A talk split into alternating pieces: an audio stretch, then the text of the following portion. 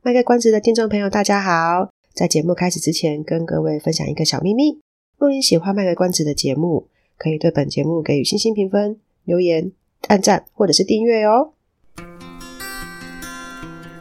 欢迎收听《卖个关子》，来听听智商心理师麦麦今天想跟你卖什么关子，陪你迈过人生关卡。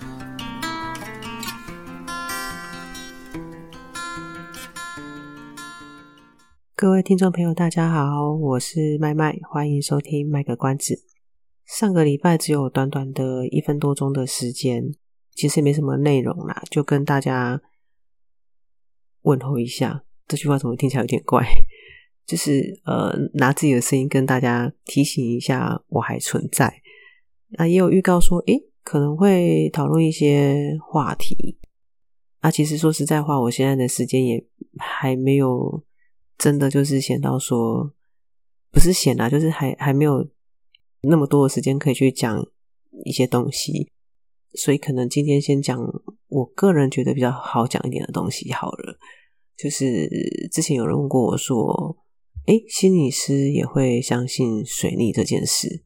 那我觉得这个是蛮有趣的事情。不过我先声明哦，就是我自己的回应并不代表所有。这个行业的想法，我只是分享我自己的想法。呃，基本上对我来说，我我觉得个案的宗教信仰，其实我都是予以尊重啊，因为我自己其实也是有宗教信仰的人。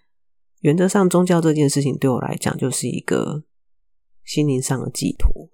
然后水逆就是占星嘛，它其实也 要说它是宗教嘛？好像我我历史其实不太好，但是印象中听到的版本或是传说，就是古时候的人会看天象，然后去去怎么讲占卜预测可能会发生什么事。我我自己个人会觉得那个跟宗教有点像，就是呃一种信仰。我把信仰。这个词的定义放的比较广一点，它不是不见得只有在一个有所谓的神明或者是一个崇拜的对象的这件事情，所以占星这件事情对我来说，它其实也算是一个算是一个信仰。信信仰这件事情有时候就是跟对我而言啊，吼，就是跟人的价值观、人的信念。一个人怎么去建构他的世界，怎么去看待事情是有有相关的。呃，有可能是因为信仰的关系，所以建构了他看待这个世界的方式；也有可能是他看待这个世界的方式，然后他因为某一些原因，呃，发现诶，这个信仰好像跟自己的。价值观或者是信念，或是那个模式很接近，所以他就认同了这个信仰。那占星这件事情，我知道蛮多人会觉得它不是科学。那当然，相信占星的人就会觉得，哦，不会啊，它很科学啊。毕竟要能够算得出来说哪个时候什么星走到哪里，这个毕竟是要有一套运算的嘛。那我自己是比较不会介意它科不科学啊。我不在意它是不是是不是是所谓的科学，并不是说我我不重视科学的本质或者是科学的定义，而是一个有一个蛮有趣的状况是，其实智商这个学科，要讲学科吗？应该也是，因为它就是一个研究所一个科系嘛。智商这个学科，在某一些人的，就是在那种很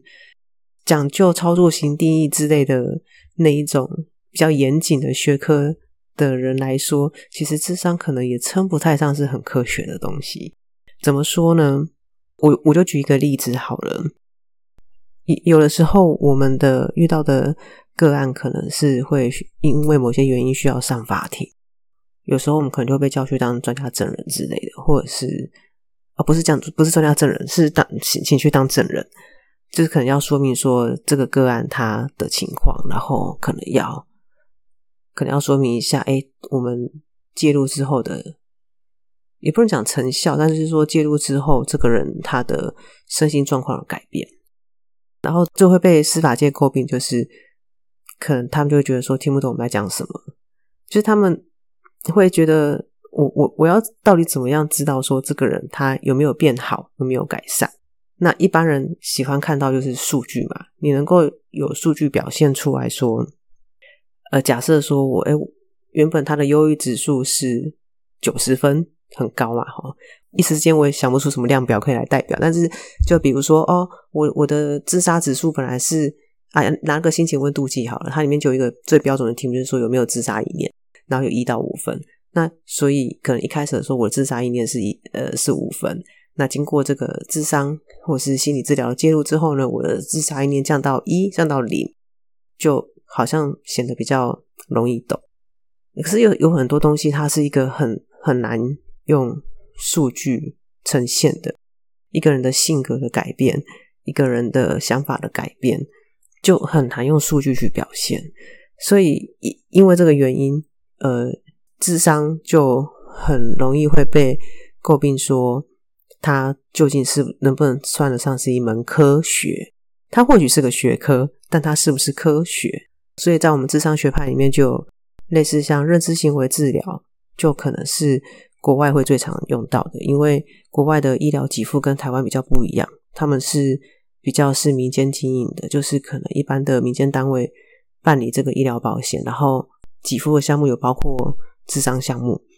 那他要给你钱，就一定要。看到你有成效啊，不然他怎么给你钱，对不对？所以，呃，或者是说，这个以以前叫做有一个叫做嗯、叫什么 evidence base，呃，就是要有一个研究基础证据，证明说这个这个这个学派这个智商介入是有效的。那需要要一个研究基础证据，就必须要想办法把它量化。那所以，什么样的学派最容易量化？就是所谓的行为治疗，或者是认知行为治疗，或是认知治疗。因为这几个学派，他们在介入上比较容易，可以有一个所谓的呃量表，或者是数据的呈现。比如说，一个小孩子的偏差行为，然后可能从简单举个例，就是可能从呃过过动的症状，可能从上课会。捣乱课程进行的次数从二十次变成十次，这样他们就觉得说：“哦，好好，这个就看得出来有改善了。”还有另外一个，除了数据上的呈现之外，还有一个就是要怎么样把这个介入可以变成有一个 SOP。那这个也是行为治疗或者是认知治疗、认知行为治疗这几个是最容易做得到的的方式。所以，智商本身它就不太被认为是科学。那占星当然也很难被认为是科学。以前有一阵子很流行那个九型人格，它也不会被认为是一个很正统的的一个呃人格测验。那呃，当然有一部分是因为它它它的那个跟我们所谓在讲的横件的那个建立的方式是呃不不太一样的，所以它一直没有办法被纳为一个所谓的正式的人格测验。可是大家很爱用啊。大家都很喜欢用 那些测验来看说，哦，我是一个什么样的人？那为什么我以我个人来讲，我其实会相信水逆，或者是与其说我相信水逆，倒不如说我我其实会愿意接受占星的说法。那之前其实我也提过嘛，就我我我其实是会听国师的 podcast，或者是看他的 FB，啊，上面就会讲一些星座运势什么的。所以如果有在看那个唐綺阳的。星座运势的话，就会发现他其实蛮常提醒一件事情，就是占星这件事情，他不管在做星座运势，或者是在呃讲说哦，最近可能要注意什么什么什么，那个目的不是为了要让大家觉得害怕说，哦天哪，最近好像会发生什么事情呢？什么星进到火星，然后什么最近导火烫伤严重，车祸冲动什么的，不是要造成那一种让大家觉得会害怕，而是。已经透过一个呃，他们觉得可以了解，然后甚至预测说未来很可能哪些事情发生的几率会比较高，然后先拿出来提醒大家，在这些层面上，可能大家是需要比较多留意的。那我记得他最常讲一句话就是：当我上伤其实本来就常常会发生，只是这阵子可能比较容易。所以把占星用这个概念去看的话，我会相信水逆吗？应该是讲说，在那那段时间，我确实会可能比较提醒自己说，有些事情要多留意一下，是不是会遇到沟通上的一些容易有盲点啊，或是会需要比较来回的时候。那比较来回的时候就可以。当然，当下我可能会忘记最近是水逆，可是发生这种就是常常好像觉得讲不清啊，然后怎么一个讯息，呃，来来回回传了好几次，然后都还没办法得到一个比较清楚的资讯的时候，我就会提醒自己说啊，最近水逆，所以我需要有点耐心哦，不是说啊，我就可以把事情怪到水逆上。其实，其实有时候这样想好像也不错啊。就如果真的有些事情真的很难解决的时候。我我自己卸下心理师身份的时候，我也会希望说有个东西可以让我怪罪一下，就偶尔偶尔觉得说我好像已经很努力的去做了某些事情，可是可能还是不如意，那我就有个东西可以怪下说啊，都是因为最近水逆啦，啊，都是因为最近那个什么星走到什么星啊，所以都不顺利啊，这样子。那我不知道其他心理师的想法，我我知道有些心理师其实是可能对占星是有研究的，或是说对塔罗有研究的。所以可能他们也不排斥。那对我而言啊，其实只要任何对个案有帮助的东西，只要它不是变成一个很偏激的一种做法，呃，像之前我们有提过嘛，呃，要说人家是邪教吗？好像其实，在那个团体当中的人，他并不会觉得自己是邪教，那只是说在那个团体之外的人会觉得，哇，这个团体的行为模式、思考逻辑，我们没有办法。理解为什么会有这样的情况，所以我们就会觉得哦，好像他们做出一些行径很疯狂，然后就甚至可能愿意牺牲自己的钱、自己的色、自己的身体，那我们就会把它称之为邪教这样。所以原则上，我对宗对个人的宗教，或是他的信仰，或是他觉得什么方式可以抚慰他的心灵，原则上其实我都不反对，因为可以疗愈一个人心灵的方式真的很多。那只要不是会伤害到他自己的，都保持乐观看待。如果说有一个人他本来对中那个占星没兴趣，可是他可能后来觉得，诶，从里面他找到一个可以帮助他觉察自己的方式的话，我觉得这其实也蛮不错的啊。毕竟我们在讲智商，很多时候就是讲到最根源的时候，就是讲到自我觉察。那如果他可以透过这个，比如说他了解占星，或是他会开始去看一些，比如说，诶，是哪个哪个占星师说，呃，最近运势怎么样啊？什么星座的人最想留意什么啊？他开始会去留意身边的事情，然后不要过度的太以以那个运势为主，然后把事情都做外在归因。如果什么都推到占星身上的话，好运也推到占那个星座身上，坏运也推到星座身上，那就叫外在归因嘛。完全都没有他自己的一个部分的话，当然这样是比较不妥当的啦。可是如果说这个东西可以变成是一个提醒他，呃，做哪些事情可能要小心，讲话要小心，跟人家相处的时候要小心，呃，留意一下自己最近是不是耐心比较差，跟另一半相处的时候怎么样怎么样怎么样。其实有的时候适度的话，搞不好对他的生活反而是会有蛮大帮助的。所以我个人的立场呢，就会觉得占星这件事情呢，也。